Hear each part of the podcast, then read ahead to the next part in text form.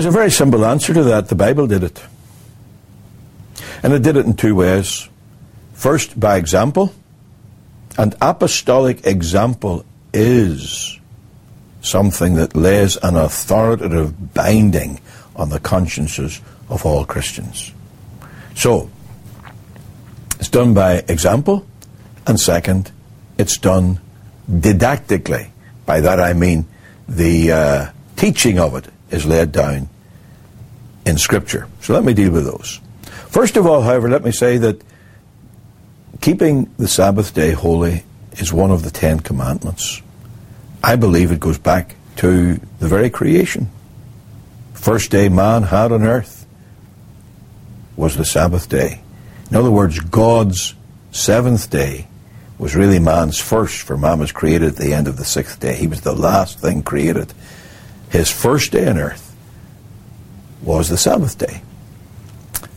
I think it's a very, very audacious thing for any man, and I know many evangelicals do this, to excise one of the Ten Commandments. The fourth commandment, remember the Sabbath day to keep it holy. And I can find no justification for excising that from the Decalogue, the Ten Commandments. So then, your question uh, what right do we have to change it from the seventh day to the first? Well, let's look strictly at the wording of the commandment in Exodus chapter 20. The seventh day, it is not said the seventh day of the week.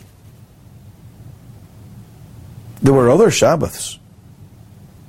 But the weekly Sabbath was a seven day thing. As I said, man's Sabbath was his first day on the earth. And there is nothing that says we have got to keep to the seventh day of the week. Now, it is true the Jewish Sabbath was on the seventh day of the week. That was true right through to the formation of the New Testament church. But what happened in the New Testament? We come and follow the line carefully, and you'll have to study this carefully in the scripture. Jesus was raised on the first day of the week. Pentecost occurred on the first day of the week. Paul went to Troas, a long trudge, to be with them for their services on the first day of the week. He wrote to the Corinthians regarding their church collections in their church services, and they were laying aside them on the first day of the week. Now let's stop there for a minute and ask, why on earth were Christians worshipping on the first day of the week? That was nobody else's holy day. Most of them were Jews at the beginning, and the Jewish holy day was the seventh day. Yet the Christians were observing the first day. Why? There has to be a reason. There's a change taking place here. Didn't all take place overnight. In other words, there wasn't uh, a complete cessation of going to the synagogue on the seventh day because they were there to witness for Christ and evangelize. But they still maintained the observance of the, the first day. And the Corinthian church especially were meeting, we are told, on the first day. The church in Troas, the first day in Acts 20. There's an apostolic example that we have to follow. Now, why does that happen? Here's our right. In Hebrews chapter 4, there is a reference to God's rest. And throughout Hebrews 4, the word for rest, uh, sometimes with a little prefix, sometimes without it, the, the word for rest is the word that gives us the English word pause. That's the usual word for rest. But in Hebrews 4 verse 9, we are told, There remaineth therefore. There is left over from that which has gone before. That's the force of the remaining. There remaineth therefore a what? A rest. But the Greek word is not the usual one here. It is sabbatismos. There is a keeping of the Sabbath.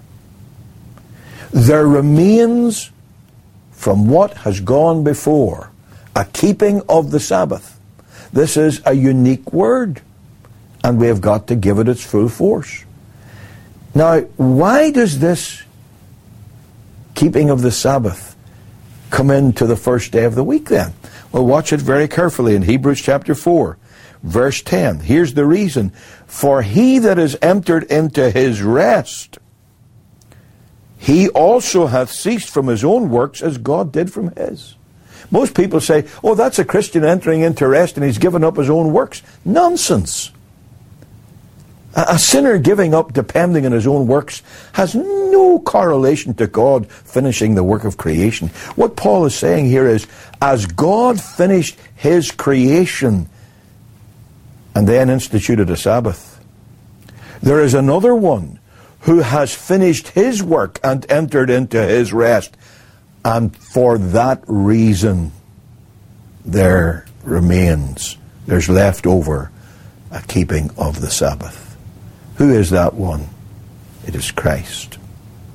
Christ has entered into his rest and he has instituted a Sabbath keeping that commemorates his finished work, his redemption work, just as the creation Sabbath celebrated God's creation work.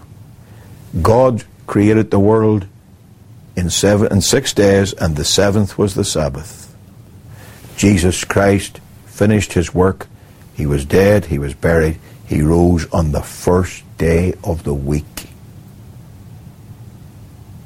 And in commemoration of that, we keep the Sabbath.